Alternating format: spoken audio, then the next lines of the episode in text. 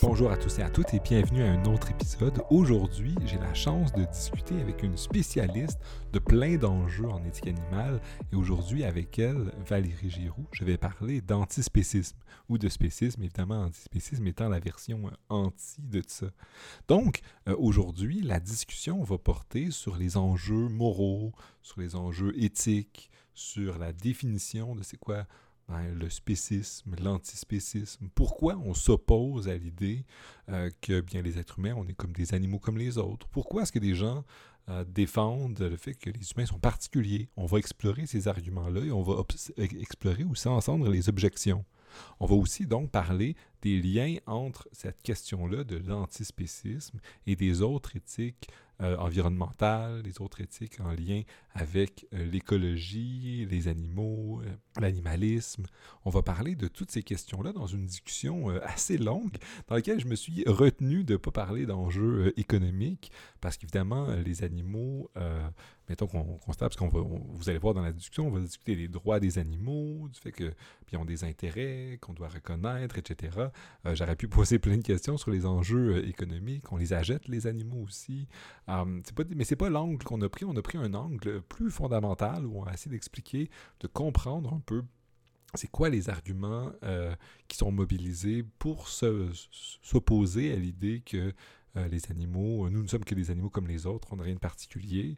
On va donc aujourd'hui euh, enlever l'être humain de son socle d'une espèce particulière, Euh, qui devrait avoir des droits, le droit de dominer ou avoir des droits particulièrement différents ou supérieurs à ceux des autres animaux ou des animaux non humains.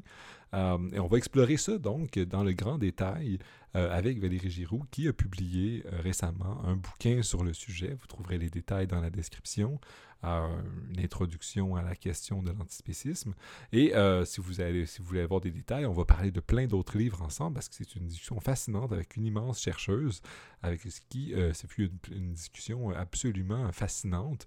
Et j'espère euh, la recroiser dans des discussions euh, peut-être au micro encore pour approfondir d'autres aspects euh, des nombreuses questions qu'on a abordées. Mais donc, euh, sans plus attendre, aujourd'hui, on va parler d'antispécisme avec Valérie Giroux. On va foncer donc euh, dans la question des droits des animaux, de, ben de, de toutes ces questions-là. Voilà, ça, ça sera plus attendre. Je vous souhaite une bonne écoute et euh, voilà. Bonne journée. Salut Valérie, ça va bien? Salut Gabriel, ça va très bien et toi? Ça va très bien, merci. Je suis content qu'on prenne enfin le temps de discuter euh, de spécisme ou d'antispécisme ensemble. Ça fait longtemps qu'on en parle, mais avant qu'on plonge directement dans les premières questions qui sont évidentes de définition, euh, peux-tu nous parler un peu de toi? Qu'est-ce qui, que, que, qu'est-ce qui es-tu? Et peut-être qu'est-ce qui t'a amené à, la, à cette question-là de spécisme ou d'antispécisme et qui t'a amené à écrire sur le sujet? Euh, ben oui, merci d'abord euh, de cette belle invitation-là. Je suis contente euh, de, de, de parler, d'être là aujourd'hui pour parler de, d'antispécisme. Euh, une question, un sujet qui me tient euh, très à cœur. Je, je, je pense être devenue moi-même antispéciste alors que j'étais, euh, sans, sans connaître le terme évidemment, là, euh, quand j'ai, euh, j'étais au cégep euh, et qu'on s'est, euh, on, on s'est questionné sur euh, ce qui était l'essence humaine, ce qui distinguait l'être humain de tous les autres animaux pour arriver un peu à la conclusion que c'est très difficile de repérer une différence euh, Euh, qui, euh, entre tous les, hum- tous les êtres humains d'un côté et tous les autres animaux de l'autre qui p- pourrait possiblement justifier le, l'espèce de, de différence de traitement énorme qu'on réserve aux uns et aux autres, ne serait-ce que dans l'attribution de droits fondamentaux. Euh, j'ai pris euh, un peu de temps avant de revenir euh, à, ce, à, à, à cette, euh, cet intérêt-là que j'avais à ce moment-là euh, découvert là, pour, pour le spécisme et l'antispécisme, en tout cas pour la discrimination en fonction de, de l'espèce à laquelle on appartient. Euh, euh, j'ai, j'ai, j'ai, je me suis intéressée euh, ensuite euh, un peu aux droits humains. J'ai, je me suis inscrite en, en droit pour essayer de faire euh, peut-être du droit, du droit humanitaire. Euh, et euh, c'est quand, en m'apercevant que ben, peu, il y avait peu d'intérêt pour les droits des animaux Euh, à la faculté de, de droit euh, à, à laquelle j'étais inscrite, que je me suis dit, ben non, ben faut que, faut que je vais peut-être être plus utile en tout cas à, à réfléchir à ces questions-là, qui sont euh, d'abord et avant tout des enjeux éthiques. C'est ce que je me suis, ce dont je me suis rendu compte pendant mon parcours, ce qui m'a fait, ce qui m'a amené vers la philosophie, la philosophie morale. J'ai consacré donc ma, ma, ma thèse de doctorat à À, à, dans le fond, à, à, mon objectif en thèse, c'était d'essayer de creuser les intuitions que j'avais eues euh, au cégep et d'essayer de vérifier s'il si, si, si, y en avait des bonnes justifications de la discrimination euh, contre les animaux non humains. Euh, je dis non humains, évidemment, parce qu'on est tous des animaux aussi sur le, d'un point de vue biologique. Euh, et, euh, et voilà. Ça, alors, c'est ce que j'ai fait. Et depuis, ben, je continue, je poursuis mes, mes recherches en éthique animale. Je m'aperçois avec grand bonheur que ça suscite de plus en plus d'intérêt et que maintenant, euh, je suis donc, je suis, je suis donc plus isolée euh, ou la, la, la, la seule à me préoccuper de, de, de ces questions-là. Ça me fait grand plaisir. Et effectivement, il y a toute une communauté qui se développe, puis l'éthique animale, puis les enjeux du spécisme prennent plein de branches, puis plein de directions. Euh, dans dans quelques, quelques épisodes, j'ai parlé avec des gens que tu connais peut-être sur le véganisme et l'éthique animale, mais j'aimerais qu'aujourd'hui, on prenne un peu de temps pour parler de, de spécisme ou d'antispécisme. Parce que là, je vois que c'est un intérêt pour toi qui date du cégep, puis je pense que les profs de cégep ont fait un bon travail avec toi. Euh, puis je suis, je suis content de ça, puis je voulais savoir un peu, c'est, c'est, c'est quoi le, le spécisme ou l'antispécisme? C'est quoi l'enjeu éthique derrière ça? Qu'est-ce qui t'a fait revenir après le droit en philo pour essayer de mmh. creuser ces enjeux-là de, d'une perspective de philo, philo-politique, philo-morale? C'est, c'est quoi l'antispécisme? En quoi c'est un enjeu? Bon, ben, l'antispécisme, comme son nom l'indique, évidemment, c'est, euh, ça s'oppose au spécisme. Le spécisme, c'est un nom que le, le psychologue Richard Ryder, au début des années soixante-dix, a donné à un phénomène qui lui semblait vraiment comparable euh, au racisme ou au sexisme, mais qui s'articule là, non pas autour de la prétendue race ou du sexe biologique, mais de euh, l'espèce à laquelle, auquel appartiennent les individus. Ryder il a inventé, euh, on, dit, on lui attribue là, l'invention du terme spécisme, mais c'est euh, au philosophe Peter Singer, qui est euh, très connu, là, qu'on doit de l'avoir popularisé, euh, surtout dans son livre euh, important, La libération animale, qui a été publié en soixante-quinze, qui a eu donc beaucoup de succès. Il y a une définition que j'aime bien, que j'ai envie de me permettre de, de, de, la, de la donner, une, une définition qui, qui a été euh, euh, offerte par les rédacteurs d'une revue française qui euh, n'existe plus maintenant, mais depuis peu, qui s'appelait « Les cahiers antispécistes ». Selon eux, et là, je, je, je cite, « Le spécisme est à l'espèce ce que le racisme et le sexisme sont à la race et au sexe, c'est-à-dire la volonté de ne pas prendre en compte ou de moins prendre en compte les intérêts de certains au bénéfice d'autres, en prétextant des différences réelles ou imaginaires, mais toujours dépourvues de, de pertinence par rapport à ce qu'elles sont censées justifier. » C'est, c'est tout là, là que, ça, que, ça, que, ça se, que l'enjeu se, se, se situe, je dirais. En gros, c'est l'idée que euh, tout comme... la couleur de la peau ou le fait d'avoir des, des organes reproducteurs féminins ou, ou masculins, le, le, le fait d'être classé dans un groupe taxonomique ou un autre, le fait d'avoir, de, de faire partie d'une espèce ou d'une autre, ne détermine pas en soi la valeur morale d'un individu et ça ne devrait donc pas affecter euh, l'importance morale qu'on accorde à ses intérêts. Et pour montrer ça, les, euh, certains, il y a certains auteurs, plusieurs auteurs même en philosophie morale, on, on, on fait souvent ça, on a recours à des expériences de pensée. Si tu me permets, Gabriel, j'aimerais ça peut-être en donner une rapidement parce que je pense que c'est, vrai, c'est vraiment le, le, le, un des, l'argument principal, là, disons, euh, euh, en, contre le, le spécisme. C'est, euh, il y a James Rachels, un philosophe, qui euh, rapportait que Kiendo Binder euh, a, aurait imaginé qu'un un professeur venu de la planète Mars, il rapporte cette espèce de fable-là, un professeur de la pla- qui, qui serait venu de la, de, la pla- de la planète Mars et qui subissait les moqueries très mesquines de ses élèves parce qu'il était très, physiquement très différent de nous. Il, avait, euh, il le décrit comme ayant des, tent- des tentacules, la peau épaisse, des trucs comme ça, mais qui, au plan intellectuel ou émotif, était euh, très, très semblable à nous. La fable, donc, euh, de, de, de cet auteur-là, de ces auteurs-là, euh, porte en fait sur le racisme, en prenant l'exemple d'un être d'une autre espèce que la nôtre, mais semblable quand même à nous psychologiquement, là, très, très euh, similaire à nous psychologiquement. On est censé se rendre compte que les différences strictement biologiques, comme la couleur de la peau, n'ont pas en tant que telles de pertinence morale. Ça ne peut pas justifier la hiérarchisation morale des individus. C'est, c'est une caractéristique qui, n'a pas, qui n'aurait pas la, la, la pertinence requise pour ça. Et ça, euh, en fait, ben, c'est, c'est étonnamment peu contesté par les personnes qui cherchent à défendre le spécisme, pourtant, celles qui cherchent à tout le moins à justifier la discrimination en fonction de l'espèce, à soutenir qu'il n'est pas injuste, parce que c'est, c'est difficile de contester ça, que ça n'a pas, pas de pertinence, ça, ça semble évident. Mais la plupart des, des gens donc, qui voudraient montrer qu'il est légitime néanmoins d'accorder moins de valeur aux animaux non humains ou à leurs intérêts qu'aux êtres humains ou à leurs intérêts équivalents vont reconnaître que, bien sûr, ce n'est pas l'espèce en tant que telle qui est le critère pertinent, mais des attributs typiquement associés à l'espèce. On va, par exemple, soutenir que si les êtres humains comptent plus moralement que les cochons, les poules, les vaches euh, ou les... les, les, les, ou les euh, je ne sais pas, les, les, les, les chiens, ce n'est pas en soi, donc, parce qu'ils appartiennent à l'espèce Homo sapiens, mais parce que les membres de l'espèce Homo, Homo sapiens ont la particularité euh, d'avoir une âme, peut-être, euh, ou la capacité de fabriquer des outils. Aujourd'hui, là, de, de, chez nos contemporains, les caractéristiques de l'humanité qui sont le plus souvent évoquées pour justifier de placer les êtres humains tout en haut de la hiérarchie morale des êtres, c'est souvent, là, c'est le plus souvent la conscience de soi, euh, les capacités langagières, la capacité de se, de se rappeler d'un passé lointain ou de se projeter dans un avenir lointain, ou l'autonomie, l'autonomie rationnelle, ou l'agentivité morale aussi. Euh, on a tendance à dire que ce n'est pas en tant que tel parce qu'on n'a pas un A D N humain qu'on compte plus moralement, mais parce que l'appartenance à l'espèce humaine est un très bon indicateur de la présence d'autres caractéristiques qui, elles, seraient pertinentes moralement. J'aurais une question à ce sujet-là, parce que c'est vraiment intéressant. Oui.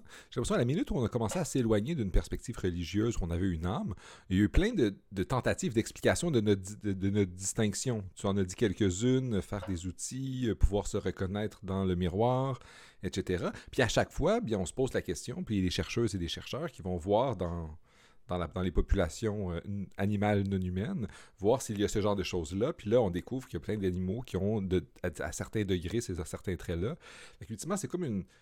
On, on, on cherche quelque chose pour nous distinguer, puis est-ce que c'est un, c'est un peu ça qui se passe. On, on trouve peu ou difficilement de, d'éléments particuliers qui, qui font qu'on, qu'on, qu'on pourrait être spéciste et dire que notre espèce est différente. Euh, puis finalement, c'est, c'est, c'est ça qui, qui devient l'antispécisme, si je comprends bien. Bien, c'est ça, il y a deux, deux choses à dire à ce propos-là. Je, je dirais qu'évidemment, les découvertes en écologie, en, en neurobiologie, quand, euh, qui sont faites sur, conduites sur les animaux non humains, euh, nous permettent de comprendre que, mon Dieu, on a, on a tellement longtemps sous-estimé les capacités euh, euh, cognitives des, des, euh, et affectives des, des, des animaux d'autres espèces que la nôtre. Et que finalement, bien, ça met en péril un peu les assises qu'on s'était, euh, euh, sur lesquelles on fondait notre supériorité euh, morale, euh, puisqu'on, justement, on, on évoquait la conscience de soi ou des trucs comme ça, comme étant le fondement de notre, de, de, du, le fondement de notre valeur morale particulière, spéciale. Euh, mais d'abord, donc, ça, ça remet en question la possibilité de mettre d'un côté les êtres humains et de l'autre côté euh, l'espèce de grande division, du, ça remet en question le fossé ontologique entre eux et nous. Mais surtout, puis ça, c'est ce que les antispécistes vont faire remarquer, c'est que les caractéristiques comme celle-là, de toute manière, elles n'ont pas... D'abord, on peut se demander si c'est du, réellement du spécisme, parce que c'est plus l'espèce, mais c'est des capacités euh, cognitives. Donc, est-ce que c'est pas plutôt une forme de capacitisme? Bon, ça, moi, c'est des, des questions qui m'intéressent, mais c'est un peu euh, parallèle au, dé, euh, au débat, je dirais. Le fait est que euh, euh, les antispécistes vont nous faire remarquer que ces caractéristiques-là, au fond, quand on y réfléchit bien, elles n'ont pas plus que l'espèce ou que les autres caractéristiques strictement biologiques, là, disons, là, comme la couleur de la peau, elles n'ont pas plus de pertinence morale. Puis la preuve, la preuve en est que euh, chez les êtres humains, bien, ceux qui ne les possèdent pas, ce ne sont pas tous les êtres humains hein, qui, sont, qui sont capables d'une conscience de soi euh, poussée, qui sont capables d'agentivité morale. Et pourtant, on est tous euh, et toutes, en tout cas j'espère, convaincus de l'égalité morale fondamentale de tous les êtres humains. En tout cas, c'est ce qui est reconnu euh, en droit, évidemment, et c'est ce qu'on on, on a beau valoriser beaucoup, le, le, l'intelligence, puis les capacités cognitives, les talents d'ailleurs de, de, de, propres à certains êtres humains.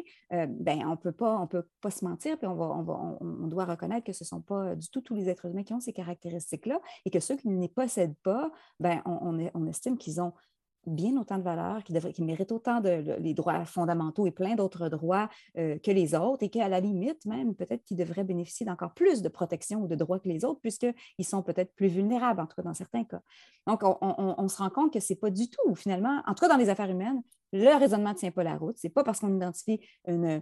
Une, une, une caractéristique qui, de, de, mentale ou psychologique qui serait moins grande chez les uns, que ça, nous ju- que ça justifie un traitement discriminatoire euh, général. Évidemment, là, je ne suis pas en train de nier que le fait d'être intelligent peut donner lieu à certains intérêts particuliers et, et, et, à, et donc à certains droits qui protègent, devraient protéger ces intérêts particuliers-là. Le fait que, euh, par exemple, que je, je, je, que je n'ai pas la, la, la, de capacité visuelle, si je suis, euh, je, je suis non-voyante, bien évidemment, je n'aurais peut-être pas le droit d'avoir, d'avoir un permis de conduire si je n'ai pas les capacités euh, d'apprentissage qui me permettent de bénéficier d'une éducation scolaire. Je n'aurais peut-être pas le droit d'accéder à l'université. Ça, ça va, ça va de soi, mais ça ne me fait pas de moi Un être, un être inférieur moralement, un être dont les intérêts comparables, quand ils sont réellement comparables, devraient se voir accorder moins de considération.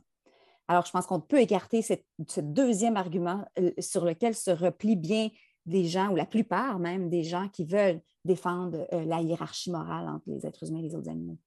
Mais si tu me permets de poser un peu une question pour creuser ça, parce que c'est vraiment intéressant cette question-là des capacités, mais il y a quand même des débats sur tout le débat du capacitisme, avec même une des personnes que tu as dit qui a mis en avant les enjeux antispécistes, Peter Singer, qui est connu aussi pour euh, avoir questionné ce genre d'enjeux-là, puis de comparer les animaux et les humains, les capacités de certains humains, et cetera.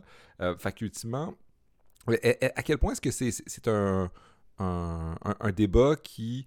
qui est au cœur du, du spécisme, ou est-ce que, puis là, la sous-question, j'essaie de comprendre, c'est, c'est quoi le genre d'argument qui est derrière? Est-ce que c'est des arguments utilitaristes, genre de, de ressentir le bonheur ou la souffrance, ou des questions de droit? Parce que dans ce que tu me dis, parfois de, on parle de droit, parfois on parle de je, on parle de Singer qui est un utilitariste. J'aimerais ça juste savoir un peu comment ça, ça, ça fonctionne. Mm-hmm. Bien, c'est vrai qu'en éthique animale, euh, je pense que la question animale a gagné beaucoup en popularité grâce à Peter Singer, qui, lui, a une approche en éthique normative qui est celle de, de l'utilitarisme. De l'utilitarisme de, il était utilitariste de l'acte pendant longtemps. Maintenant, il est, euh, il est, c'est-à-dire qu'il était euh, utilitariste des préférences pendant longtemps et maintenant, il est revenu à, à l'hédonisme. Mais euh, il, euh, et, et je pense qu'on est porté donc à penser l'antispécisme dans, un peu à sa suite dans des termes conséquentiels. Utilitariste, mais il y a eu depuis, évidemment, ou même, euh, même, même à l'époque où Peter Singer a publié La libération animale, juste, juste très, quelques années seulement après, il y a eu la publication du livre de Tom Regan, qui était plus dans une approche euh, déontologique, euh, euh, qui défendait les droits des animaux. Alors, je pense qu'on on retrouve des gens qui s'opposent à la discrimination euh, et qui défendent les droits des animaux des, de, de toute De, de toutes les perspectives euh, morales, de toutes les perspectives éthiques. Alors, je, je, je, et par rapport au capacitisme, pour y revenir, c'est vrai que euh, les propos de Peter Singer, en tout cas la façon dont ils ont été interprétés, du moins, là, je ne veux pas me, me prononcer là, à savoir si c'est justifié, toujours justifié ou pas, mais euh, disons que ça, ça a inquiété beaucoup les gens qui, euh, qui s'opposent au capacitisme rampant là, dans, dans, dans nos sociétés. Mais euh, euh, je dirais que ça, c'est peut-être le propre de l'approche de Singer lui-même, mais je ne crois pas du tout, et même bien au contraire, que ce soit euh, quelque chose qui caractérise l'antispécisme.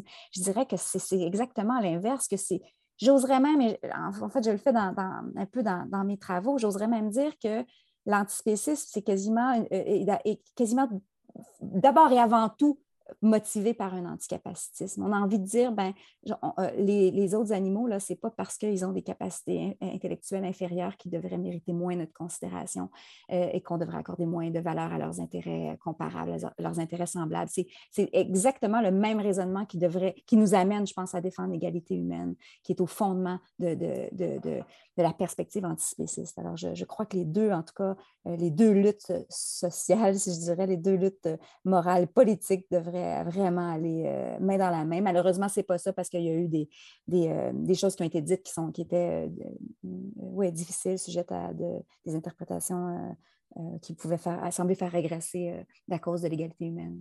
Ouais. Euh, merci beaucoup, je pense que ça clarifie.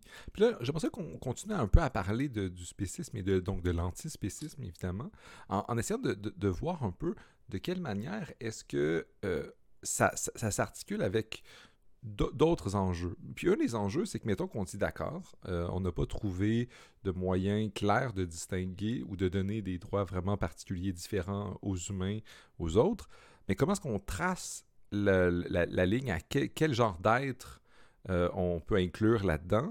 Euh, puis ultimement, c'est une question un peu classique dans toute les, l'éthique animale. Puis, fait que ça, j'aimerais ça juste qu'on comprenne ça pour peut-être tracer un peu plus les... les, les, les, les les lignes mm-hmm. de la contribution de, de l'antispécisme. Oui, OK. Ce qui, ce qui, je dirais que la, que la plupart des personnes qui se revendiquent de l'antispécisme sont des pathocentristes, c'est-à-dire qu'elles considèrent que c'est le fait d'avoir une vie subjective qui fait en sorte qu'on peut avoir des intérêts, puis que c'est le fait d'avoir des intérêts euh, euh, qui donnent lieu à des devoirs moraux directs.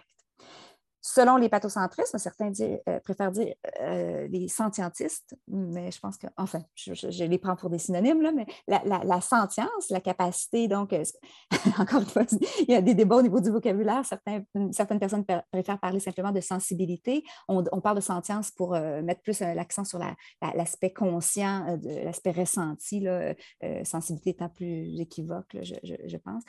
La, la, la sentience, donc, c'est une caractéristique qu'un individu devrait, selon les pathocentristes, posséder pour faire partie de la communauté morale, parce que c'est à partir du moment où un être est sentient, qui est capable de faire l'expérience consciente de ce qui lui arrive, de ressentir positivement ou négativement les choses, puis d'être affecté consciemment par la façon dont on le traite.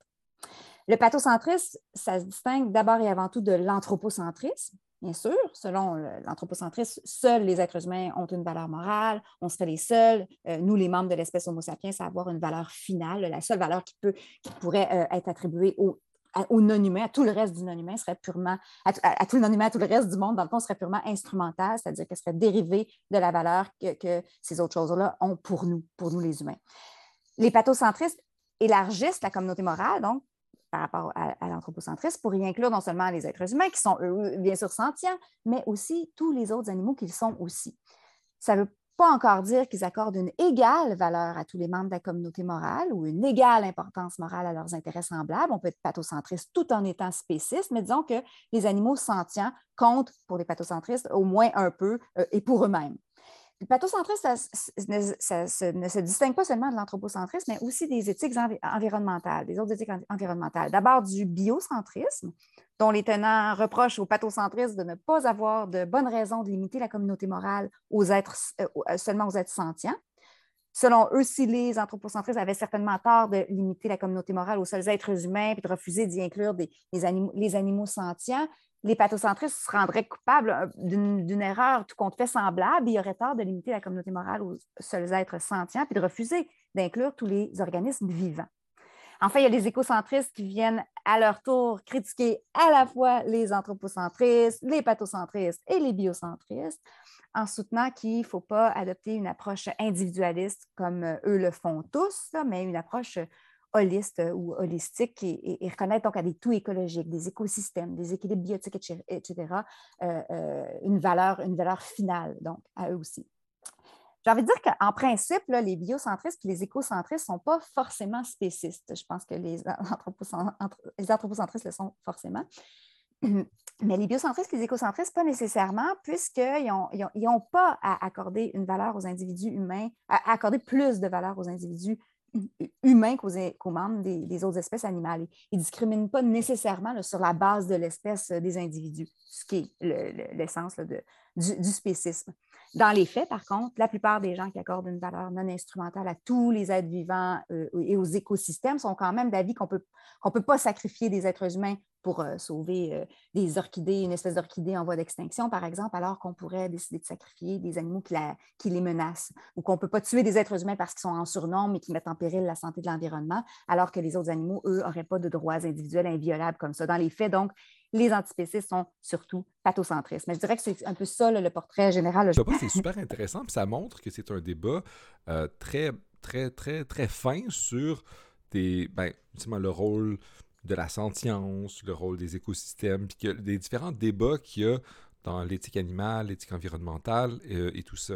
Là, ma question, c'est de quelle manière est-ce que ça, ça, cette approche-là, qui semble très académique euh, quand tu le présentes, entre en relation avec d'autres mouvances qui sont un peu comme le véganisme aussi, qui, qui, qui, sont, qui, ont, qui ont une branche militante, qui ont une branche mm-hmm. euh, amener des changements. Euh, c'est quoi, c'est, c'est quoi les, les relations avec ça? Parce que là, tu me disais, bon, il y a tel groupe, euh, pathocentré, puis là, et cetera. Mais euh, de quelle manière ça, ça intervient ou ça... C'est, c'est... Voilà, c'est une question générale mmh. sur le, le, les liens entre les mouvements qui sont plus dans l'éthique pratique, l'éthique appliquée, euh, et euh, ces débats-là qui sont parfois un peu académiques en disant anthropocentrisme, pathocentrisme, et cetera. Mmh. Um... Ben, je dirais que euh, parmi les... les ouais, entre, entre, disons, le, le, pour distinguer l'antispécisme du véganisme, je pense qu'on peut euh, tout simplement rappeler qu'on peut être végane sans être antispéciste et vice-versa.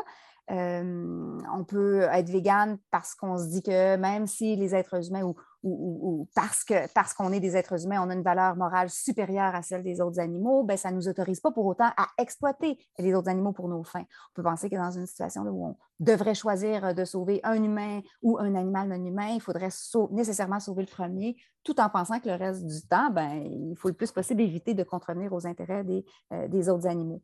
Puis à l'inverse, on peut adhérer à l'idéologie antispéciste, c'est-à-dire reconnaître que la discrimination en fonction de l'appartenance à une espèce ou une autre est injustifiable, sans pour autant trouver la motivation de rompre avec ses habitudes puis continuer à contribuer à l'exploitation animale, à ne pas être végane, donc en pratique.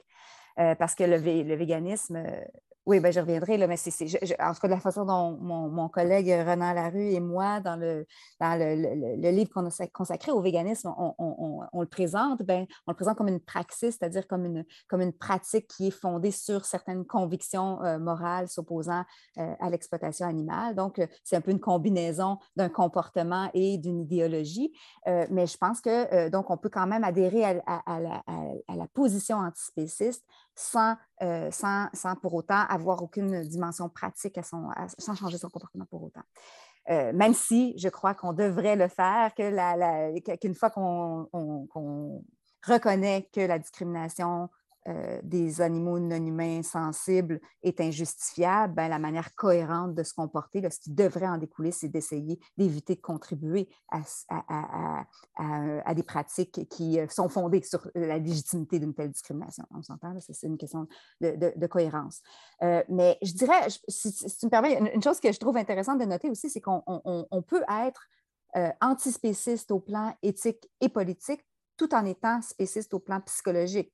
Euh, tout comme on peut euh, complètement rejeter le racisme euh, d'un point de vue politique et euh, trouver qu'il n'y a rien de plus abject que ça, sans pour autant être débarrassé de ses propres préjugés, préjugés euh, inconscients, de ses propres biais racistes. Donc, il y a, il y a différentes manières de, de concevoir le phénomène. Est-ce que c'est quelque chose, c'est ça qui caractérise notre psychologie? Est-ce que c'est quelque chose qui est une, une, une idéologie à laquelle on adhère ou pas avec, avec notre, euh, notre raison? Euh, mais en tout cas, ces questions-là, je, je, je pense, sont, sont intéressantes. Mais euh, qu'est-ce que je pourrais ajouter? Euh, je dirais que oui, en gros, c'est ça, c'est les distinctions que je percevrais entre l'antispécisme et le, le, le véganisme. Tu me parlais plus de, du rapport avec la position, euh, avec le pathocentrisme.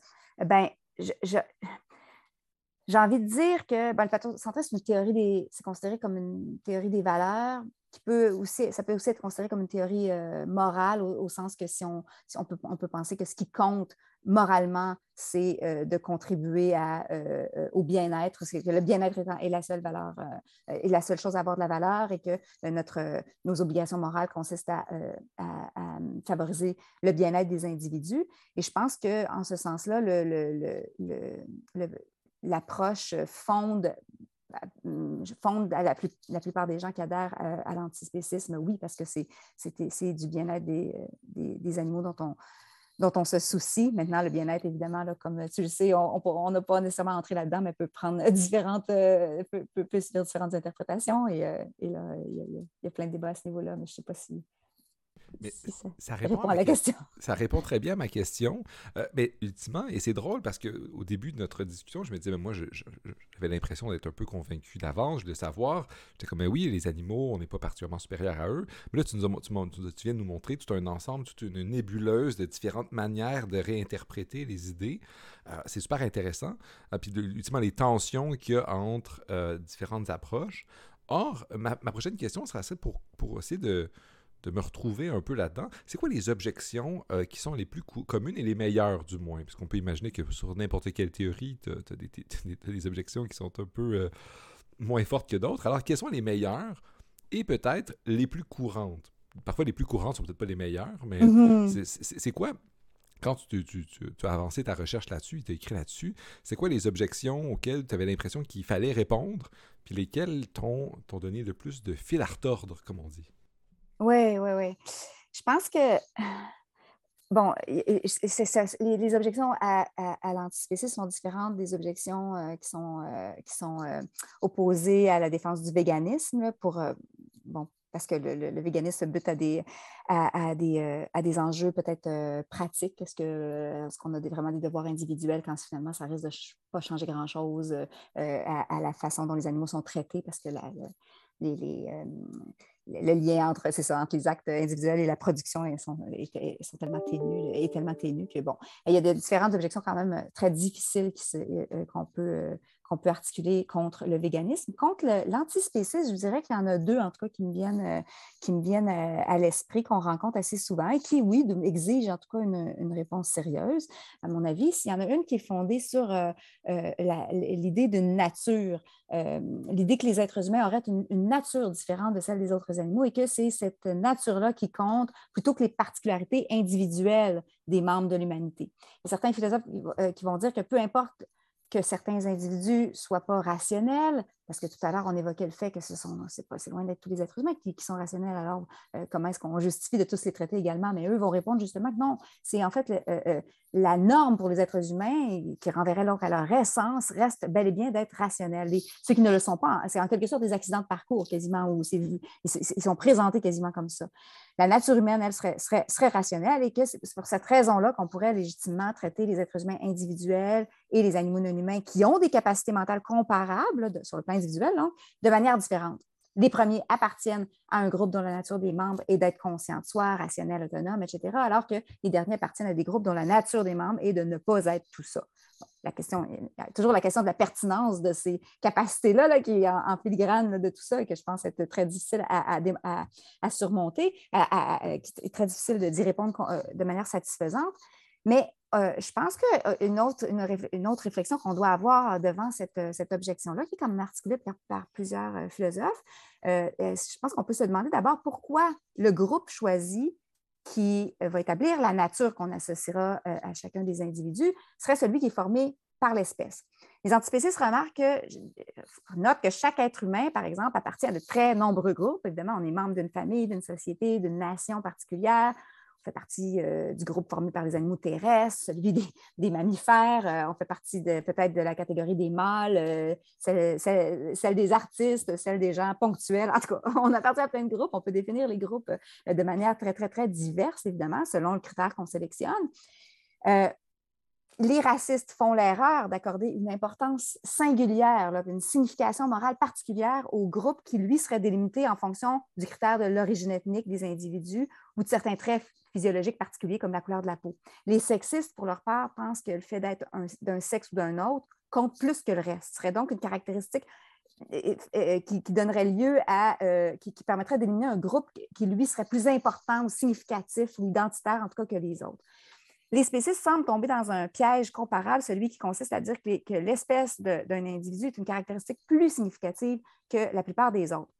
Or, aucun de ces groupes-là est évidemment plus important que les autres. Il faut encore justifier pourquoi une caractéristique ou une autre revêtrait une importance particulière et permettrait de tracer les contours d'un groupe qui nous indiquerait quelle est la nature de ses membres. Il est aussi important de noter que parce qu'ils cherchent à, démon- à montrer que l'espèce des individus importe tout, c'est très spécialement, là, les spécistes décrivent souvent l'humanité en lui attribuant des caractéristiques, encore une fois, on revient à l'argument dit des cas marginaux, là, que ne possèdent pourtant que certains de ses membres, et souvent pas même la majorité d'entre eux. Et on va dire, par exemple, que l'espèce humaine est capable de... On n'est quand même pas des, différent du reste du monde animal, hein, on est capable de composer des symphonies, de faire des calculs différentiels, euh, que, et que ces talents-là nous élèvent, élèvent l'humanité. Euh, euh, euh, sauf que ces talents-là, justement, peuvent, pourraient eux-mêmes servir à délimiter des groupes, des sous-groupes, des groupes qui incluent pas du tout euh, tous les êtres humains, qui ne caractérisent pas l'humanité en réalité, des groupes dont euh, les contours ne correspondraient pas du tout à, à ceux de l'espèce humaine. Et ce n'est pas, euh, en effet, parce qu'on retrouve que des êtres humains dans le groupe des êtres capables de faire de la poésie ou de découvrir euh, des traitements, pour des cures pour des maladies graves, que les deux groupes sont identiques. Que l'humanité en tant que telle, que l'humanité entière est capable de poésie ou de découverte scientifique. Pourquoi à ce compte-là, ne pas dire de tous les animaux ou même de l'ensemble de tous les êtres vivants qui est dans leur nature aussi de composer des symphonies ou de découvrir ou de, de, de faire des découvertes scientifiques? Après tout, les individus qui en sont capables font aussi partie de ces groupes-là, ceux du vivant, ceux, le groupe des mammifères, et, et, etc. Donc, c'est, c'est un peu, c'est un raisonnement étrange qui paraît, ça paraît arbitraire, disons, de s'arrêter à une, une certaine frontière plutôt que euh, les autres. Les antispécistes nous montrent que donc, l'association entre certains talents ou certaines capacités d'une part et le groupe biologique de l'espèce humaine d'autre part, c'est euh, indu. Tout se passe comme si on, on soutenait que les êtres humains, euh, que les êtres humains sont, sont blonds ou sont des, des fraudeurs simplement parce que certains d'entre eux le sont et qu'aucun autre animal ne, ne l'est, par exemple. C'est, c'est, ce serait évidemment absurde. Il y a, il y a le groupe des blonds, le groupe des criminels qui ne sont que des sous-groupes de, de, de celui des, des humains. Il faut aussi dire, je pense que si, s'il fallait traiter les individus en fonction de ce qui est la norme pour le groupe auquel ils appartiennent, on pourrait argumenter qu'il faudrait traiter tous les êtres humains comme on traite les poissons ou les plantes, puisque tous les êtres humains font partie du grand groupe des êtres sentients, puis de celui des êtres vivants, et que la nature, donc, des êtres vivants n'est certainement pas d'être rationnelle. Est-ce qu'il faudrait donc ignorer le fait que certains membres du, grou- du groupe des vivants sont rationnels, puis les traiter conformément à ce qui semble être leur nature rationnelle? On, on voit, tu sais, je, je, juste, on, on peut juste tester comme ça là, les... les euh, la, la, la dimension un peu arbitraire de, de, de ce raisonnement-là, un truc qui me semble à, à arbitraire. Puis peut-être juste là-dessus, juste une, une dernière remarque, je dirais que de toute façon, il semble évident qu'on refuse normalement de traiter les individus qui n'ont pas certaines propriétés comme s'ils les avaient. On ne confie pas à un simple candidat à la présidence des États-Unis les fonctions de commandant de, de, de chef des, en chef des, de commandant en chef des armées, pas plus qu'on donne à, à un président déchu les pouvoirs du président en fonction. Il y a des implications là, hyper contre-intuitives à l'idée que les droits accordés à un individu puissent être déterminés par les caractéristiques d'autres individus.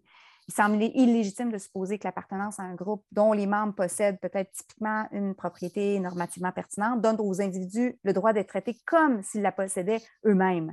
Ça semble être, euh, ça semble être, être juste une, une, une erreur là, de, de, de raisonnement. En tout cas, ça semble être, être injuste. Puis, je dirais que la seule caractéristique que tous les êtres humains ont en commun, c'est bien ça, le fait, c'est trivial, mais c'est le fait d'être, d'être humain.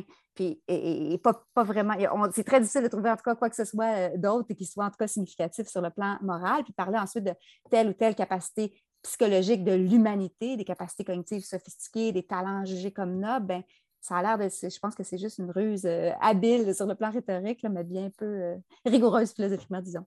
Et je comprends bien, puis je, je ne voudrais pas euh, me mettre à la défense de cette ruse rhétorique, mais mettons que j'aimerais juste la, qu'on mieux comprendre. Oui. Des gens pourraient répondre à la manière dont tu l'as formulé, évidemment, euh, dans, on, comme on jase dans, dans cet épisode. Ils pourraient dire... Mais l'être humain a la potentialité. T'sais, quand il y a un nouvel humain qui naît, on pourrait gambler, puis on pourrait avoir des chances de gagner en disant cette personne-là, dans, des, dans un bon contexte, pourrait euh, devenir un poète ou un président ou je ne sais quoi. Tandis que si on prend un chat, euh, moi, je mettrais beaucoup moins d'argent sur ses chances de devenir poète. Mais peut-être, là, peut-être que machin. Mais, euh, je, tu vois-tu, je, je caricature, là, je, je rends ça un peu euh, comédique, puis je vois que t'as un chat. Euh, qui est très, très poétique. J'en doute absolument pas. J'aurais misé sur lui, probablement. Mais, euh, tu vois un peu, le, le, le, la, le, comment, comment est-ce que les antispécistes répondraient à, à cette objection-là que je formule de manière un peu comédique? Ah, c'est une très, très, très bonne question. Là, l'argument de la potentialité revient constamment, puis c'est un petit peu dans cette, dans, dans, dans cette veine-là, c'est qu'il permet de fonder, dans le fond, un traitement sur la base de caractéristiques que ne possède pas, du moins pas activement, l'individu en question. Et, et ça, c'est, c'est, c'est, euh, on, on, on a l'impression que c'est légitime au, au sens où j'ai le potentiel, justement, de devenir présidente euh, des États-Unis. Est-ce que ça implique qu'on me traite comme si j'étais la présidente des États-Unis et que je puisse euh, euh, jouir des privilèges qui sont réservés à la présidente? Tu sais, je, je, je, je, je, bon, ça, ça semble ridicule, mais on, on, on, pour plusieurs choses, en tout cas, pour, dans... dans, dans par rapport à plusieurs traitements, par rapport à plusieurs privilèges, par rapport à plusieurs euh, droits, on insiste, on, semble, on, on insiste de manière générale sur le fait que l'individu qui en bénéficie soit euh, les, les, les mérites lui, lui-même là, euh, et, et que le simple potentiel d'avoir de, de les mériter ne suffit pas à les fonder. En tout cas, c'est comme ça qu'on fonctionne dans les affaires humaines pour la plupart euh, euh, des droits, je dirais. Ensuite, c'est pas vrai de toute façon hein, que, que, les, que tous ceux dont on voudrait, à qui on voudrait accorder une, une égale valeur morale chez les êtres humains ont le potentiel, par exemple, de devenir euh, euh, très, très, très bons en, en calcul différentiel ou, qui, ou, ou à développer l'autonomie rationnelle. Il y a des enfants qui naissent avec une condition particulière qui ferait en sorte qu'ils ne, qu'ils ne, non, qu'ils ne pourront jamais développer ces capacités-là. D'autres les ont eues, mais les ont perdus et n'ont plus aucune chance, aucune chance, aucun, aucun potentiel du tout de les acquérir de nouveau, si bien que euh, là, là, bon, évidemment, on va nous dire, bien, c'est parce que, c'est quasiment par, pour, pour leur rendre hommage ou par, par, parce qu'ils l'ont déjà eu qu'on veut, on veut en récompense les traiter comme s'ils les avaient toujours, comme s'ils les possédaient toujours, ces caractéristiques-là, ce qui, en tout cas, paraît peut-être un, un peu tiré par les cheveux. Et il y a, y a d'autres personnes, je pense à Shelley Kagan, par exemple, qui va euh, parler même de Pas, pas de potentialité en tant que telle, mais de, lui va, va utiliser le critère de la du personnisme modal, il va, il va nous dire, ben, si tous les êtres humains ont, euh, ou à peu près, là, on le, il y a des exceptions, mais si, si, si, les, si les êtres humains ont, euh, méritent un certain traitement ou sont au sommet de la, de la hiérarchie des, des, des êtres, c'est parce qu'ils auraient pu, euh, ils auraient pu de, être des personnes. Pour lui, c'est le critère qui, qui, qui semble pertinent moralement, c'est le fait d'être, d'être une personne au sens très étroit où les philosophes entendent le... la notion. Euh, et, et, et, et là, on peut se dire, mais est-ce qu'à part, à partir du moment où on aurait pu, c'est, c'est, il y a, il y a quand même quelque chose d'étrange. Est-ce que si demain, par exemple, des scientifiques développent, sont capables de, de, de, de, de faire des découvertes, des découvertes nous permettant, par exemple, de modifier les, les, les capacités cognitives d'un cochon, Euh, ben, est-ce que, et même si, on, même si finalement, euh, du moment qu'on a, le, qu'on a la science qui nous permettrait de le faire, la technologie qui nous permettrait de le faire, eh ben, là, le potentiel est là, le, le, le, le, le, le, les cochons pourraient être des personnes, si bien qu'on devrait se mettre à traiter tous les cochons existants à l'heure actuelle qui ne sont pas des personnes comme, si, euh, et, et, et, comme s'ils en étaient. Il y a quelque chose d'étrange dans le fait de, on, va, on, va, on pourrait dire, selon ce genre de raisonnement-là, que tous les membres d'une immense catégorie vont soudainement changer de catégorie à partir du moment où une technologie nous crée cette espèce de potentiel-là, alors qu'il n'y a rien dans les faits qui ont, qui a changé, le moins du monde, chez les individus concernés. Alors, on voit toutes les espèces d'implications, je pense, pour le moins contre-intuitives de ce genre de défense-là du spécisme. Ça, c'était, c'était, c'était une obje- des deux objections. Après ça, je ne sais pas si, t'as, t'as, si ça... Non, je pense que ça, ré- ça répond à l'objection. Je, je, je vois un peu de manière. Puis évidemment, mais je vois quand même que c'est, c'est un débat académique dans les, les, les objections et les contre-objections restent dans, dans des expériences de pensée. Euh, puis c'est intéressant. Ça, ça, ça, ça, je serais curieux de savoir c'est quoi la deuxième objection. Parce que là, je, je pense que la première, j'ai compris que là, toute la question de groupe puis de sous-groupe, c'est vrai que, ça, que si on, on prend au sérieux euh, ces positions-là, ça peut nous amener à accepter des choses qui sont euh, vraiment contre-intuitives. Bien, la deuxième objection qu'on rencontre souvent, je dirais, c'est une objection de type relationnel, c'est-à-dire qu'on on, on, on, on pense généralement qu'il y a, par exemple, on part du, du constat que euh, la plupart des, des gens sont à l'aise avec le fait qu'une mère peut privilégier ses enfants par rapport à des inconnus, par exemple, et même qu'on pense quasiment qu'elle a le devoir moral de privilégier ses propres enfants plutôt que euh, des enfants qu'elle ne connaît pas, et que ce serait une mauvaise mère si elle ne le faisait pas. Donc, et, et, et on se dit, bien, l'espèce étant simplement un cercle plus large que celui de la famille, peut-être qu'il autorise aussi le même genre de privilèges. On pourrait accorder, on pourrait avoir des devoirs spéciaux envers les membres de sa propre espèce, un peu comme on peut avoir des devoirs spéciaux envers les membres de sa propre famille. Il euh, faut tout de même reconnaître, je pense, que ce genre de, de, de, de devoirs spéciaux est, est très, très, très limité, là. Peut-être qu'on peut ou qu'on doit même sauver sa propre sœur d'un incendie plutôt qu'un parfait inconnu si on ne peut pas sauver les deux. Mais la relation privilégiée qu'on entretient avec une personne ne nous permet certainement pas de, de, de, de l'aider en portant atteinte aux intérêts fondamentaux d'une autre personne. Si on, on, on s'attend d'une mère qu'elle privilégie son enfant à ceux de, des autres et qu'elle lui vienne en aide en priorité, comme on le disait tout à l'heure, elle ne peut quand même pas voler la nourriture des mains d'un autre enfant qui en a besoin pour nourrir le sien. Et encore moins causer la mort à cet autre euh, bambin-là pour offrir un de ses organes à son propre enfant, euh, même s'il en a besoin désespérément pour, pour survivre. Tout au mieux, on pourrait donc soutenir qu'à intérêt comparable, ceux de nos proches, et par extension, là, selon le, le, le raisonnement de ceux qui soutiennent cette objection-là, euh, ceux de nos congénères, là, donc, euh, peuvent être privilégiés. Et même là, je ne suis pas certaine, je ne suis pas sûre que ça fonctionne, parce qu'on pourrait se demander pourquoi aussi privilégier les membres de sa... Euh, le fait de privilégier les membres de sa propre espèce ressemblerait plus au fait de privilégier les membres de sa propre famille que de privilégier les membres de sa propre race, peu importe comment on entend euh, la race, ou de son propre sexe, ou de son genre. Il y a le, le philosophe Jeff McMahon euh, qui, qui, qui, qui nous dit que, selon lui, là, c'est, c'est, c'est, si on a le... le droit d'être loyal envers nos proches, c'est parce que la loyauté est essentielle aux relations personnelles que, et que l'amour, l'amitié ou, ou les autres relations affectives de cet ordre-là ne sont pas possibles si on est strictement impartiaux. Sauf que la race, le sexe ou l'espèce donnent lieu à des relations qui, elles, par contraste, sont purement biologiques. Dans le cas de l'espèce, là, c'est des relations fondées sur la généalogie, la génétique, l'interfécondité, des trucs comme ça. Ce n'est pas, euh, c'est pas des relations personnelles. Donc, même si on suppose qu'une mère peut légitime, légitimement sauver son propre enfant dans une maison en flammes puis laisser périr un autre enfant si elle ne peut pas sauver les deux, là, disons, ben, il semblerait quand même, il, il semblerait moins, plus difficilement acceptable qu'un homme blanc choisisse qui sauver entre deux individus celui qui est un homme parce qu'il est un homme, ou celui qui est, un, qui, qui, qui est blanc parce qu'il est blanc. Et ça, ben, ça, donne, ça nous donne, il me semble, de bonnes raisons de penser qu'il serait tout aussi, ou qu'il pourrait, qu'il risque d'être tout aussi problématique de choisir de sauver un être humain parce qu'il est homo sapiens comme nous. Il y a quelque chose qui, euh, qui, qui s'apparente, en tout cas qui risque, c'est peut-être, c'est peut-être un argument de pente glissante, en tout cas, mais qui risque, qui, qui, qui a l'air d'avoir une nature plus près, euh, plus près de celle qui, euh, qui peut, euh, euh, qui, de, de, des comportements de type euh, raciste ou sexiste que de type euh, ben, euh, relation privilégiée avec, euh, avec ses proches, je dirais. C'est, je pense que c'est ce qu'on peut, c'est ce que répondent en tout cas euh, euh, les antispécistes que j'ai lus. Mais je pense que c'est bien, je n'arrive pas à trouver d'autres angles pour représenter ça. Sauf si peut-être, j'aurais un commentaire, c'est pas moins une objection qu'un le commentaire, mais y a, y a, on peut avoir l'impression quand même, d'une perspective très naïve comme la mienne, euh, de, de dire que les, les enjeux relationnels jouent beaucoup dans le rapport que certaines personnes tiennent avec les animaux, notamment avec les animaux domestiques aussi. Euh, les, les gens qui vont dire, mais moi j'aime beaucoup les chats domestiques, on devrait leur donner des droits, mais à ces espèces-là qui sont celles qui sont proches de moi pour des raisons relationnelles.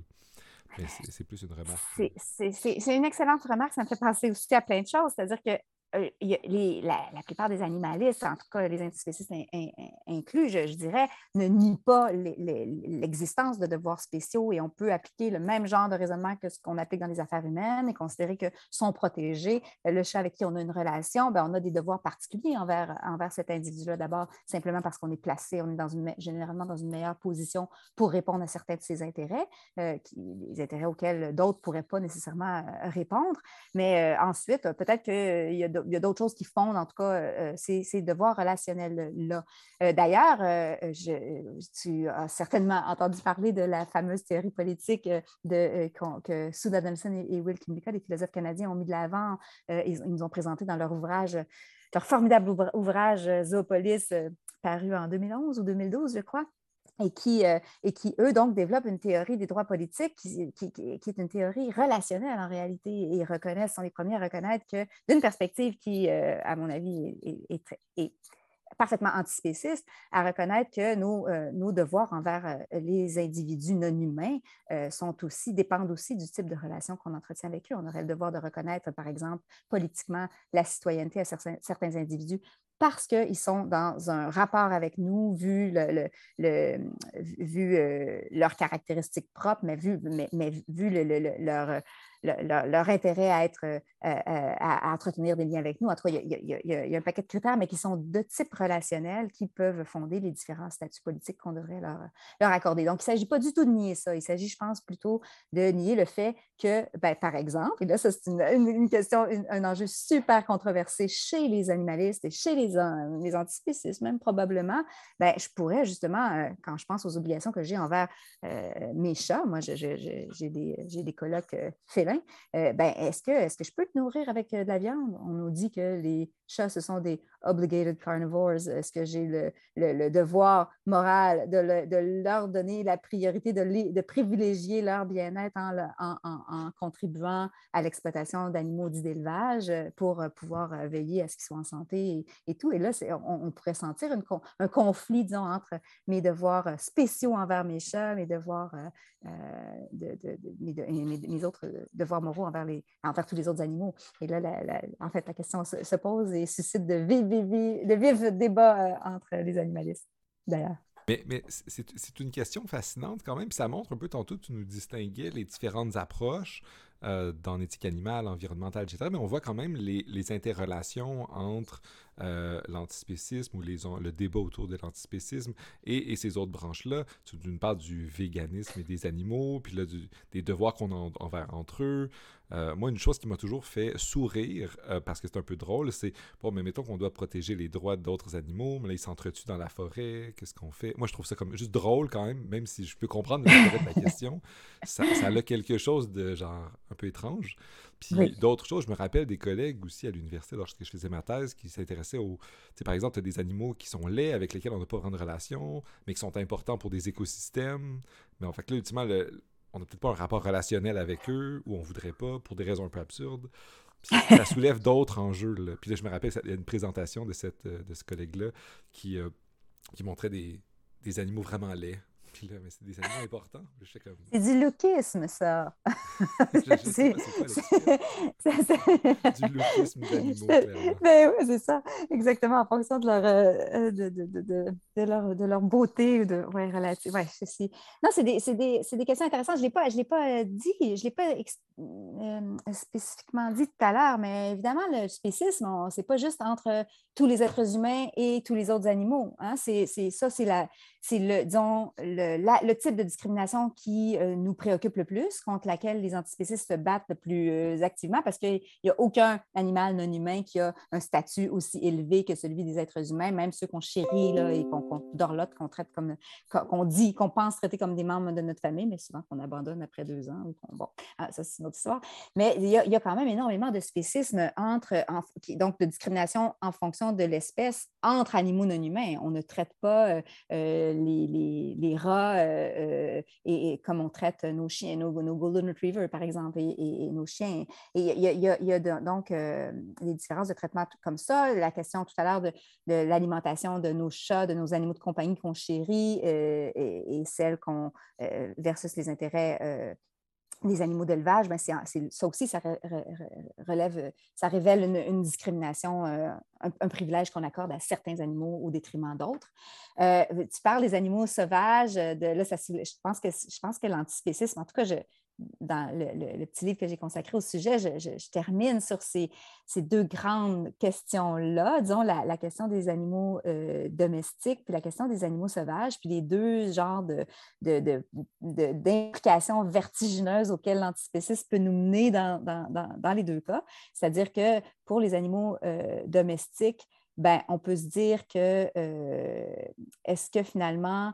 Dans, les traiter justement, ne, ne, ne pas discriminer euh, entre les êtres humains et, et ces animaux-là pourrait, ne risque pas de mener à, euh, ce, ce, de, de, de nous inciter à nous débarrasser des institutions injustes, des institutions donc, qui sont fondées sur leur exploitation et donc sur le fait de les traiter différemment de la manière dont on traite les êtres humains sur, sur le spécisme et, et, et en ne les exploitant plus, est-ce qu'on ne risque pas de les mener carrément à l'extinction et que finalement, pour leur rendre justice, on ne risque pas de euh, finir par euh, les éliminer eux-mêmes. Ne, ne pas éliminer seulement leur exploitation, mais de les éliminer eux-mêmes. Et ça, ça paraît être une, une, une conclusion, une implication un peu troublante.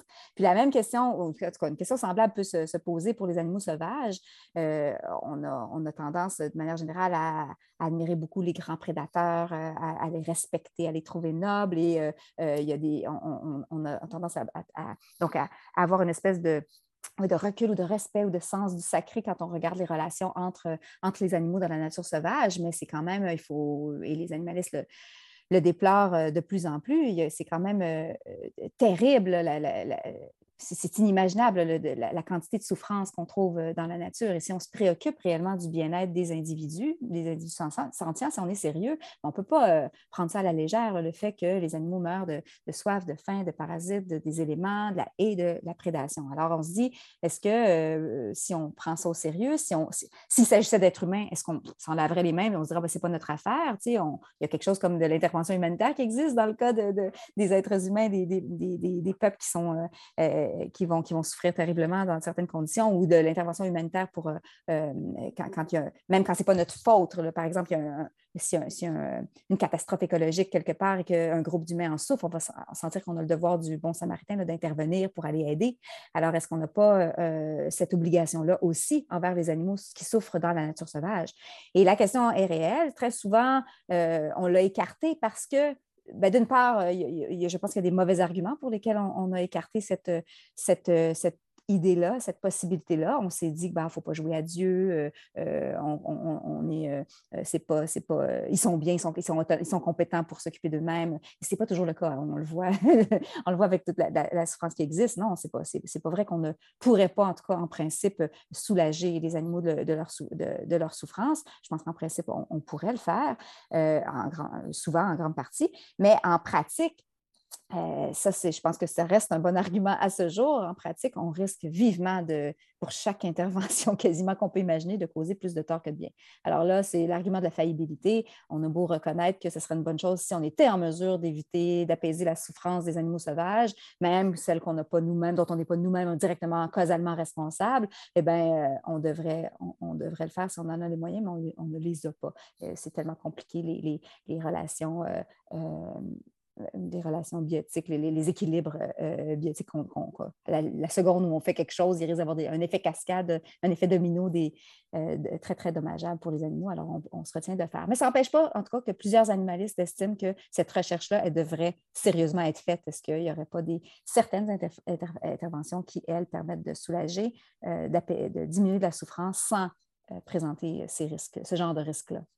Alors, c'est, c'est un débat... Euh, parmi les animalistes. Mais je comprends bien, puis tu as bien, t'as bien répondu à l'objection que j'allais présenter un peu, parce que j'allais dire, ben il y a la question de l'hubris, un peu de qui sommes-nous pour pouvoir aller dans, dans les trucs, puis aussi puis la version un peu soft que, que je voulais ramener aussi, c'est la version, ben, dans les écosystèmes, sont des choses vraiment complexes que nous, on en, en tant qu'êtres humains, on est vraiment dans la pratique, même si on est d'accord avec le principe, on pourrait dire on est juste complètement, on n'a pas les moyens technologiques, stratégiques, euh, de ressources pour faire des interventions ciblées encore, du moins, pour ça. Puis on pense, par exemple, à des choses qui, qui ont circulé beaucoup.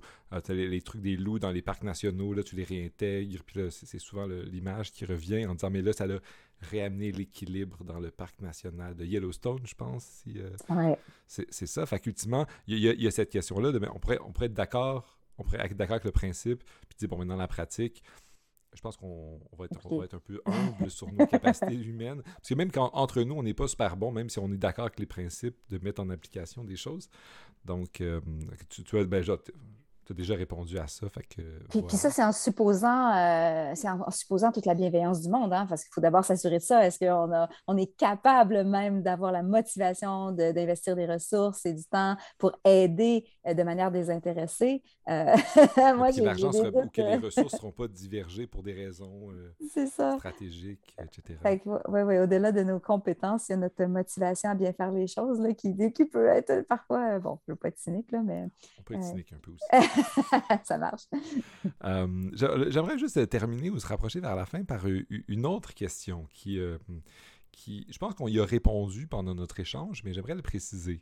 Euh, parce que euh, de la manière dont on, j'ai compris un peu le, la contribution du, du débat autour de l'antispécisme, c'est quelque chose qui est à la base académique, qui est en, en relation envers plein d'autres branches de l'éthique, qui est en relation aussi... Euh, avec les enjeux du véganisme, qui n'est pas la même chose, il y a des contradictions, et cetera. Euh, mais on entend aussi, et ça c'est, c'est peut-être un peu caricatural, mais il y a eu des, des, des livres qui ont été publiés sur euh, que veulent vraiment les, les antispécistes, et des gens qui voient dans ce courant, euh, qui, de la manière que je l'ai compris, est un courant académique important sur des enjeux de justice, mais des gens qui prêtent des intentions euh, complètement euh, particulières euh, à ça. Euh, comme, comme on disait avant d'enregistrer... Euh, Il y avait un, un collègue à toi qui a écrit un texte sur, pour répondre à ça, mais j'ai été fasciné par le fait que ça fait réagir beaucoup l'antispécisme. Euh, les gens, ils voient ça, puis ça, parfois même, ça se mélange avec d'autres trucs qui sont souvent parfois amalgamés, euh, des enjeux intersectionnels ou d'autres, euh, d'autres oui. luttes pour la justice. Euh, comment est-ce qu'on pourrait comprendre ça? Comment est-ce qu'on peut comprendre le fait que, bien, euh, quelque chose qui, quand on, on t'écoute, puis on lit ce que tu as écrit, semble des débats académiques sur des principes de justice, avec des contre-arguments, et cetera. Puis là, on, des gens de l'extérieur euh, vous accusent de, de, d'être dans un mode de conspiration, puis en vouloir aux humains, puis vouloir vous attaquer à l'humanité, puis à défaire notre... Là, je fais des, des immenses guillemets pour ceux qui ne voient pas, défaire la noblesse de l'être humain, euh, oui. Puis de nous enlever notre place sur notre piédestal, Euh, dans le genre de temple grec en truc blanc. Là. C'est, c'est, c'est tout à fait juste. Là, je, là, écoute, c'est, c'est, je vais spéculer hein, parce que ce n'est pas mon domaine d'expertise. Là, je ne fais, fais pas de sociologie ou de psychologie. Donc, je ne sais pas exactement ce qui est. Mais oui, oui, c'est ça. pour le, pour, euh, pour le fun, parce que c'est effectivement des publications qu'on, qu'on, qu'on croise. Là, euh, mais j'ai, j'ai l'impression qu'en en effet, on dirait que l'antispécisme, ça, ça, ça menace de nous faire tomber, le nous humains, de, du piédestal sur lequel on se serait ici. Là, d'abord, en, en déclarant être les seuls à avoir été faits à l'image de Dieu, à posséder une âme, à être les élus de Dieu, puis ensuite en insistant donc, sur les capacités comme l'autonomie rationnelle ou la liberté.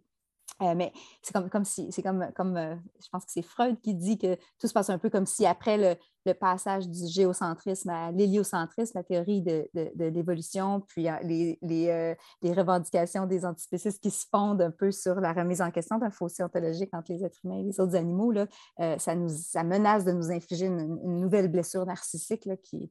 Euh, Qui, qui, qui, et que pour éviter donc, cette blessure-là, on, on a l'impression qu'il faut éviter de, de qu'il faut, qu'il faut, euh, qu'il, qu'il faut surtout pas reconnaître avec Darwin qu'il n'y a plus ça, une, une différence essentielle là, entre les êtres humains et les autres animaux pour nier les implications humiliantes là, de la révolution darwinienne euh, euh, sur notre envie de continuer à, à nous penser par opposition aux, aux autres animaux. C'est comme si notre dignité était, était complètement tributaire du fait qu'il y avait des, des, l'altérité chez les autres animaux, là, que, que une espèce de, de une, une représentation de ce qui est différent de nous, de ce qu'on n'est pas. Et, et, et c'est d'ailleurs, je, je, en y repensant, c'est d'ailleurs au nom de l'humanité commune, de notre humanité commune, hein, que bien des luttes pour l'égalité entre êtres humains ont été menées. Et ça, c'est pas, c'est pas, c'est pas banal. C'est, c'est, c'est vraiment des, des gains euh, au niveau de la justice qui ont été obtenus grâce quasiment à la représentation des, des, du, des autres comme n'étant, n'étant pas humains.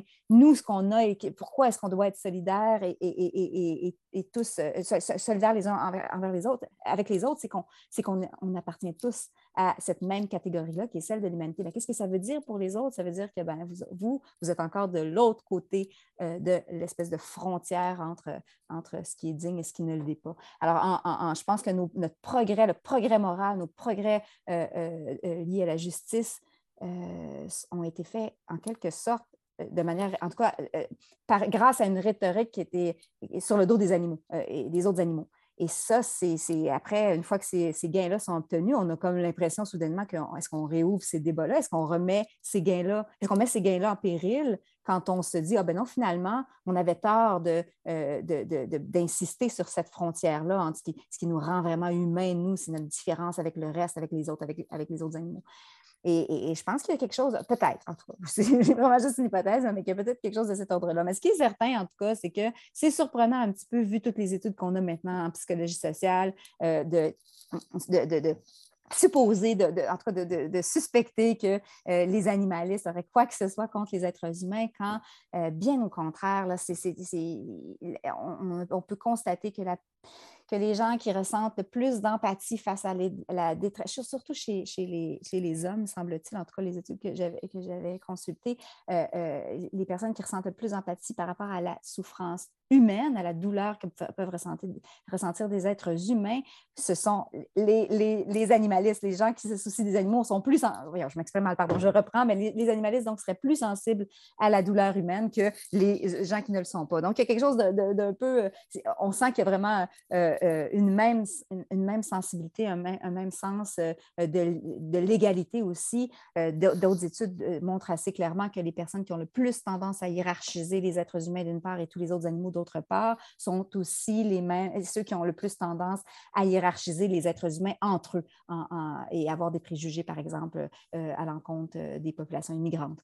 Euh, et et, et on, on, on, en tout cas, on n'a pas beaucoup de raisons empiriques ou de, de, de, de données empiriques sur lesquelles appuyer la crainte que les animalistes sont les ennemis de l'humanité, même si, bien entendu, hein, il y a des, il y a, il y a, il y a des, il y a certainement des gens qui, ont, qui développent, et à la limite, je peux le comprendre, une espèce de un ressentiment, une colère euh, envers euh, leurs euh, leur congénères, parce que, euh, précisément parce que, justement, on est tellement...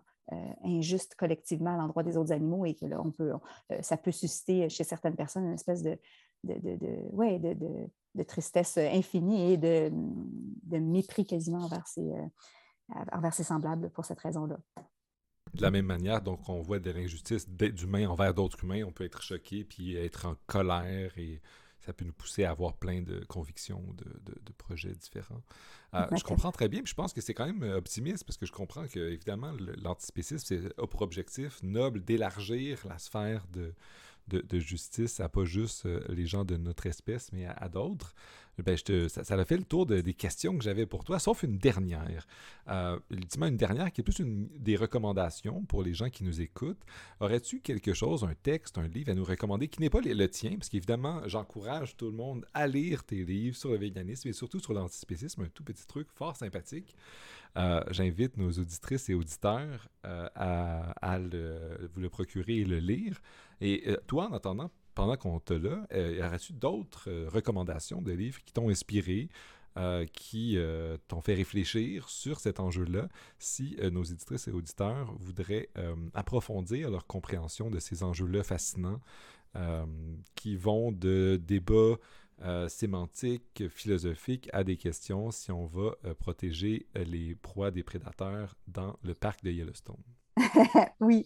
En fait, je vais faire un lien avec ta remarque conclusive qui précédait ta dernière question, parce que, j'ai, si tu permets, si j'ai encore quelques secondes, c'est que j'ai envie de dire que, d'insister sur le fait que l'antispécisme, c'est pas, euh, c'est à la fois très modeste et très ambitieux. Euh, c'est ambitieux parce que ça ne consiste pas simplement à dire qu'il faut éviter de causer des torts aux, aux animaux quand ce n'est pas nécessaire de le faire, mais euh, qu'on ne peut pas hiérarchiser moralement des individus en fonction de leur seule espèce. Donc, on ne peut pas euh, dire qu'à intérêts égaux, ceux des êtres humains doivent être favorisés par rapport à ceux des êtres non humains. Mais c'est aussi très modeste parce que ça ne concerne que les injustices comparatives. Comme on, on, on définit le plus souvent le spécisme, euh, euh, euh, le spécisme comme, comme, le, comme le fait de discriminer en fonction de l'espèce, on voit bien que ça porte sur des traitements qui sont injustement désavantageux par comparaison aux traitements qu'on accorde à d'autres. Ça ne concerne donc pas tout ce qui est dû aux autres animaux, mais seulement ce qu'on doit leur accorder parce qu'on leur accorde, on accorde ces choses-là déjà à d'autres individus. Euh, ce qu'on ne peut pas leur refuser à eux alors qu'on le donne à d'autres, simplement parce qu'ils ne font pas partie de, de certains groupes taxonomiques. Ce que la justice animale exige, les droits qui devraient être accordés aux animaux non humains dépassent certainement beaucoup euh, le droit de ne pas être discriminé sur la base de l'espèce. On peut imaginer que les autres animaux ont plein d'intérêts particuliers que les êtres humains n'ont pas et qui devraient donner lieu à, à des protections et à des droits particuliers. Se contenter d'éviter la discrimination injuste, ce qu'exige l'antispécisme, ça nous permettrait donc pas nécessairement de fonder ces droits-là. Et là, je fais le lien avec le livre que j'ai envie de recommander et dont j'ai parlé tout à l'heure. Je ne suis pas capable, c'est, c'est juste un incontournable, je ne peux pas éviter de recommander chaudement sa lecture. C'est le, le, le livre intitulé Zoopolis de, de Sue Donaldson et de Will Kymlicka, parce qu'eux, justement, pensent la justice d'une manière qui va au-delà, en tout cas, de, euh, de la non-discrimination, puis des, euh, bien que ce soit, je pense, d'une perspective fondamentalement antispécistes, euh, je, je, ils vont au-delà des... Euh, de, de, ils ne demandent pas seulement des droits, par exemple, des droits négatifs pour les autres animaux, droit de ne pas subir des mauvais traitements, de ne pas être asservis, de ne pas être tués, euh, mais aussi des droits euh, politiques pleins et entiers et euh, qui tiennent euh, vraiment compte des, euh, des intérêts qui sont particuliers euh, aux autres animaux et qui ne, et, et qui se, ne se, se limitent pas seulement à ce qu'ils ont en commun avec nous. Et c'est ce que je trouve donc très, très intéressant dans leur contribution euh, essentiel. Euh, si, si je peux me permettre, j'ai, j'ai beaucoup aimé aussi la, la, le livre, en tout cas pour une critique de, de l'humanisme euh, dans une perspective euh, animaliste, antispéciste, je recommanderais le livre euh, « Solidarité animale » de Axel Pileus-Barre et de Yves Bonardel. Euh, je ne me rappelle plus quel, quel était l'éditeur, mais en tout cas, euh, vous allez le retrouver avec ce titre-là, « Solidarité animale ». Euh, pour... Euh, bon, je ne rappelle plus non plus du sous-titre, ça va bien, j'aurais dû l'avoir sous mes yeux. C'est pas grave, je vais le trouver et ça va être en description du podcast. Ah, comme ça, euh, les gens génial. vont le trouver euh, facilement. Je vous recommande les deux ouvrages, en tout cas très chaudement. Excellent, mais merci beaucoup des recommandations et surtout merci d'avoir participé. Ça m'a fait plaisir de jaser avec toi de tout ça. Ça a été hyper instructif. J'espère que les auditrices et auditeurs ont autant apprécié que moi, parce que moi j'ai beaucoup aimé. Alors merci Valérie, et j'ai encore une dernière fois, je recommande à tout le monde d'aller le lire. C'est moi qui te remercie, Gabriel, c'était super agréable. Merci beaucoup. Merci beaucoup.